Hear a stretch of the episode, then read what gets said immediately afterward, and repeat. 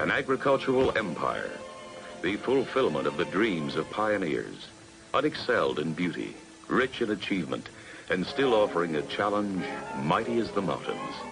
This is our Northwest Empire.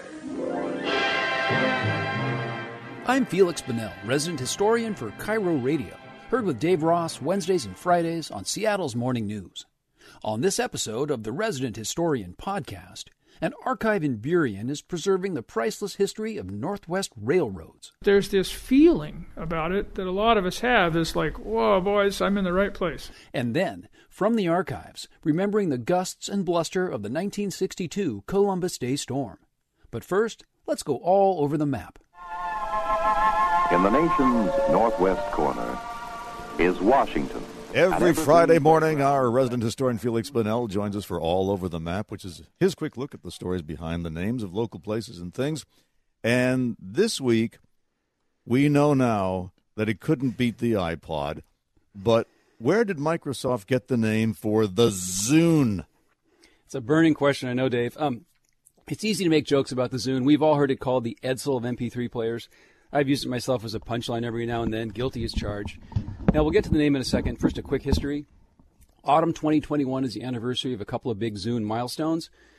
The first, it was 15 years ago, this November 13th, when Microsoft announced the Zune with a big press event at Westlake Park. The Zune was just like an iPod, Apple's MP3 player, but it also had some cool features the iPod didn't have, like an FM radio. Who could disagree with that? Yeah. And a feature whereby you could share audio files, like your favorite songs and photos, wirelessly with other Zunes. That other Zune holder could then play that shared song three times before it would disappear. Now, at the Westlake Park event, the Zune was rolled out with great fanfare by Bill Gates. Even John Richards, the popular KEXP morning guy, was on hand for the fun, but the fun didn't last. Now, because the other milestone was 10 years ago, October 4th, 2011, the Zune news that day was bad. Um, here's the Seattle Times archive robot reading part of the story. Zune Player appears to be officially dead. The Zune Player support and service page says, We recently announced that, going forward, Windows Phone will be the focus of our mobile music and video strategy, and that we will no longer be producing Zune players. The Seattle Times I- had a reading robot. Well, on the archive they do, and I hope they don't replace radio people with that because that would be very troubling to I hear that know, voice every I morning. Now, death was an instant. The Zune brand officially went away in October 2012. Music downloads and streaming ended November 2015. Now, I've, al- I've always wondered where the name Zune came from. We know the Edsel was named after Henry Ford's son, Edsel Right. Ford. We know New Coke was literally Coke with the word new in front of it. Yes. So I reached out to Microsoft. They weren't able to help me. They've apparently moved on. But I found a guy in the UK named Peter Bull who's just published something he calls the Zunepedia. He doesn't know the name origins, but he told me the code word for the Zune while it was in development was Argo. The um, various versions of the Zune all had code names too.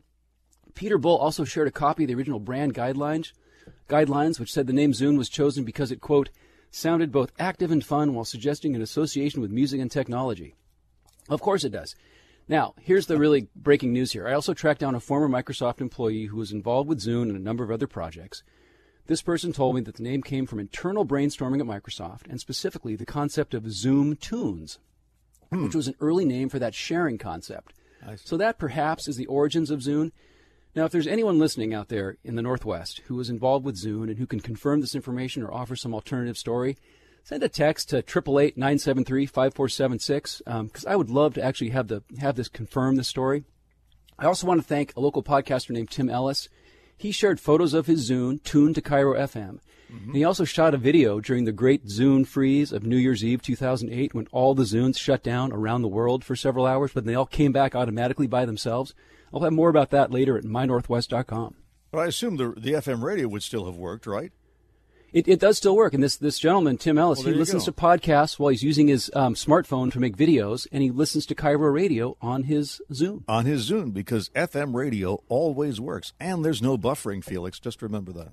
And the quality, it's like it's HD. I think it's, It's HD radio too. So the audio quality is amazing, and it's instantaneous. All of Feliks's features are on mynorthwest.com. And uh, we have a big Halloween show coming up, right? Oh, we do. Have you been practicing your lines on that old script I sent you the other day? Does, is that actually Orson Welles' original script? I believe it is. It's the original document that was turned into a PDF. Wow. I can't remember where I got a hold of it, but I'm I'm working on typing up our own version of the script, which we always modify slightly, of course. Yes, of course. But you can see Welles' genius in those lines he crossed out or stuff he emphasized, and they really love Campbell's soup because that was the sponsor back in 1939. It's it's all about the soup. All about the soup. Thanks, Feliks. Serving Greater Seattle.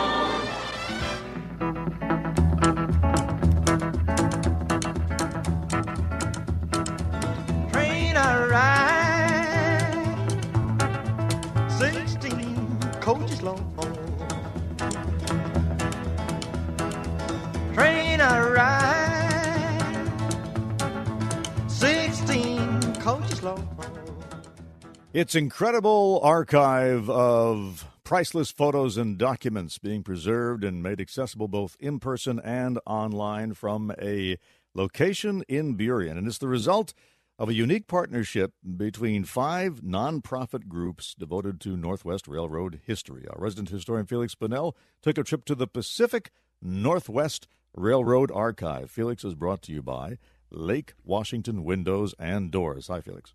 Yeah, morning, Dave. Yeah, this is a pretty cool organization that dates back a little more than a decade. I've been planning a visit since before the pandemic, and I finally made it there a few days ago to their facility in Burien. You know, in the past year or so, the publicly owned National Archives in Seattle and the State Archives in Olympia have gotten a lot of attention. But there's this whole ecology of private groups who do so much to preserve and share the raw materials of history. You know, we've talked before on this show about groups like the Puget Sound Maritime Historical Society or the Black Heritage Society who do this sort of work, of course. But there's something about trains and railroad history that's almost universally appealing and that's a little tough to explain. And so at the Pacific Northwest Railroad archive the other day, I asked board president Bob Kelly why it is that so many people have an obsession with old locomotives or old railroad stations. I don't know, but I certainly have it. You know, if I could stop and see a train go by, I will stop and see a train go by, or I will go to the depot, and I can't tell you what kind of locomotive it is, and I can't tell you what kind of air pump it has, or any of that, like a lot of people can. Yeah but there's this feeling about it that a lot of us have This like, whoa, boys, I'm in the right place. Now, Bob's a great northern guy. We'll talk about what that means in a few minutes. The founder and uh, director emeritus of the Pacific Northwest Railroad Archive is Gary Tarbox. He's a Northern Pacific guy. He's also had a 40 year career in tech at Boeing and Microsoft. He's the architect of the partnership between the five groups that form the archive Cascade Rail Foundation, Great Northern Railway Historical Society, Northern Pacific Railway Historical Association, Spokane, Portland, and Seattle Railway Historical Society, and the Boeing Employees Model Railroad Club. We are a consortium of five different organizations, all doing uh, something that uh, no one of them could do alone. Uh, they need, in other words, we've pooled our resources to do something that's uh, way above what any one organization can really finance and, and all. You know, it's it's really unusual and a really brilliant way to to kind of kill a bunch of birds with one stone. And the best thing they did was to buy an old plumbing supply building in Burien back in 2010 when the real estate market was still reeling from the Great Recession.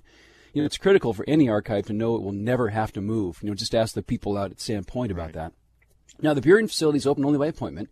They've got about a dozen workstations for in-person access, but they're also very active by email and phone for people all over the country, and they've spent a lot of time digitizing stuff.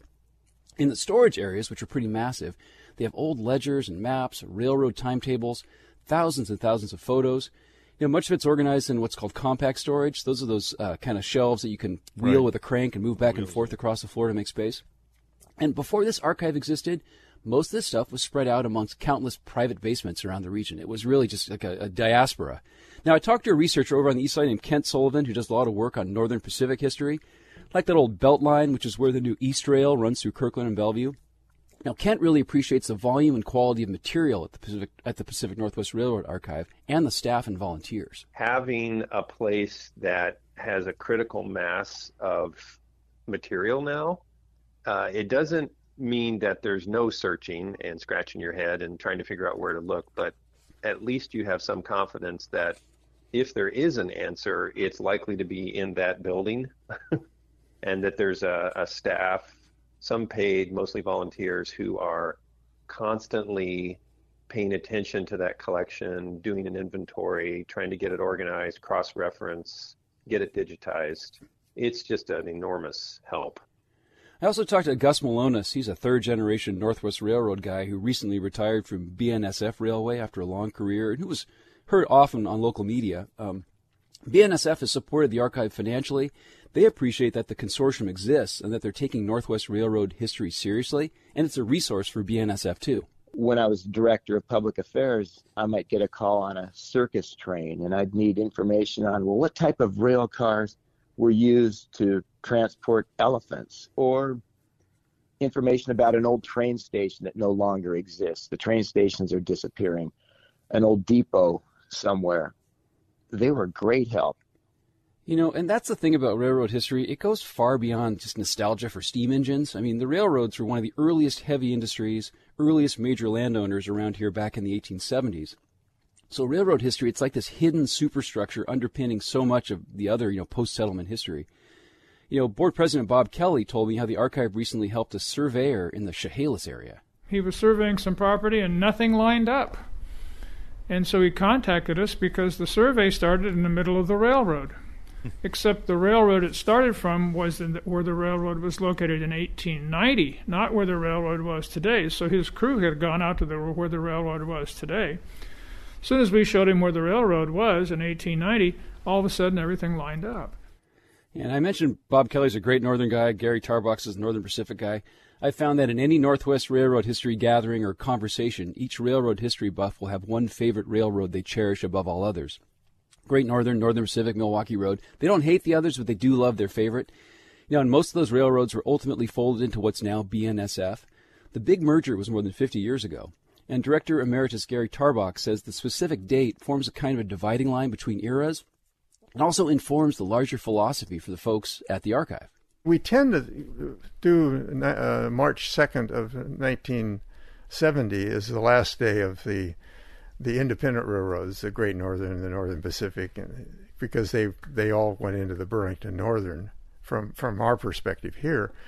So that's we consider that merger day. But post merger, we still follow the rails, you know, where it went, how communities were served. A lot of cases here is not so much we're focusing on the railroads, but we're focusing on the communities served by the railroads. And and that's the key right there. You know, railroad history is really just history. And with this uh, archive, the best place to start is our website, pnrarchive.org. They have thousands and thousands of items online. It's not just for specialists; it's for anyone who's interested in really anything about Northwest history. Yeah, I had a fascination with trains too as a kid. I Had a model railroad uh, set. Do they have a model railroad set at the museum, by the way? The they archives? do. That's one of the groups is the Boeing Employees Yeah. Model Railroad Club, and in a big room, they show me there's this huge layout, bigger than anyone I've ever seen, with meticulous detail of these little tiny railroad engines and uh, depots and little tiny people and mountain goats All up in the, up in the hills. It's it's crazy. They have So open houses for that on occasion. That's good because even if you're not into old documents, everybody loves a good railroad set, right? Isn't that weird? It's so funny. Feliks Banel is our resident historian. You can find all his features, fully illustrated, by the way, at mynorthwest.com. Thanks, Feliks. Thanks, Dave. For this is Cairo, where modern adventure and intrigue unfold against a backdrop of antiquity. For this edition of From the Archives, looking and listening back to the destructive and deadly Columbus Day storm. So here it is, two days after Columbus Day. And if you've lived around here for any length of time, Columbus Day equals the Columbus Day storm. And coming up from the crypt is our resident historian, Feliks Banel. To bring us back to uh, that year, it was 63? Yeah, it's a new feature. It's uh, history and weather together on the 14s here on KIRO Radio. Uh, sounds yeah, like it's the 54th anniversary of the Columbus Day storm, and it's you know obviously as we've heard in the weather forecast, we're looking at a fairly significant windstorm coming up this Saturday. And as an audio historian and amateur weather enthusiast and former intern to Jeff Renner, I have to add, wow, I did two things to observe the anniversary and to prepare for what might be coming. I went out into the archives and dug up some old tapes from radio station KGW in Portland. Then I went out to the National Weather Service office at Sand Point yesterday and spoke with forecaster Ted Buehner. We interrupt our regular KGW program schedule to bring you this weather advisory. The Weather Bureau is forecasting southerly winds of 20 to 40 miles an hour today, gusting to 60 miles per hour by late this afternoon or early evening. Friday differed from other Fridays only insofar as it was Columbus Day, October 12th. The thousands of suburbanites had commuted to the city Friday morning with no more anticipation than for the day's routine. It was simply another day, differing only in the strange calm. A gray-black, windless calm which stood over the city. Still, who could say that it was any different? The Columbus Day storm is the strongest non tropical windstorm ever to hit the lower 48 in American history. I'm Ted Buehner, National Weather Service Seattle Warning Coordination Meteorologist. I myself lived through it. What's that? 93. Frank Bottomus. There goes our gauge. There goes our gauge. Dropped back to zero. We don't know what happened. There's wreckage coming off the roof up there. Perhaps some of that wreckage hit the gauge, or perhaps the bearings just burned out. But there was a 93 mile an hour gust, and then finally the wind gauge went. So winds along the coast with the Columbus Day storm were in excess of 150 miles an hour. In the interior valleys from Eugene to Bellingham, they were in excess of 100 miles per hour. I lived in the Portland area. Um, on my street alone in the West Hills, we had 160 trees down on our street. Um, I can remember it as if it was yesterday. Now we've just been informed that KGW TV Channel 8's tower has gone down. That report from Andy Jordan just moments ago that the TV tower at Channel 8 has fallen. I remember at about 8 o'clock this, uh, that evening, the storm had gone through. I was only six years of age at that point. But out my window, I could see all the radio and TV towers on the West Hills, you know, with the blinking red lights. They were all gone. All of them were gone.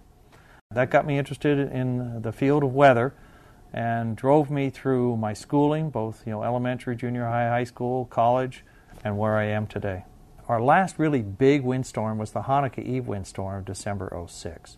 If you ranked it from 0 to 10, the Columbus Day storm as a 10, the Hanukkah Eve was a 6. We're actually seeing somewhat of a similar pattern even right now that's developing. Some of our guidance is pointing towards something that might be, you know, at least Hanukkah Eve windstorm ish. So we're really trying to get people to prepare now with regards to the possibility of some very strong winds, uh, some heavy rain, possible flooding, uh, and high surf along the coast. So, and by preparing, I'm talking about getting ready for any potential power outages that you may have. We're probably going to start to see some wet and windy weather here starting Wednesday night into Thursday.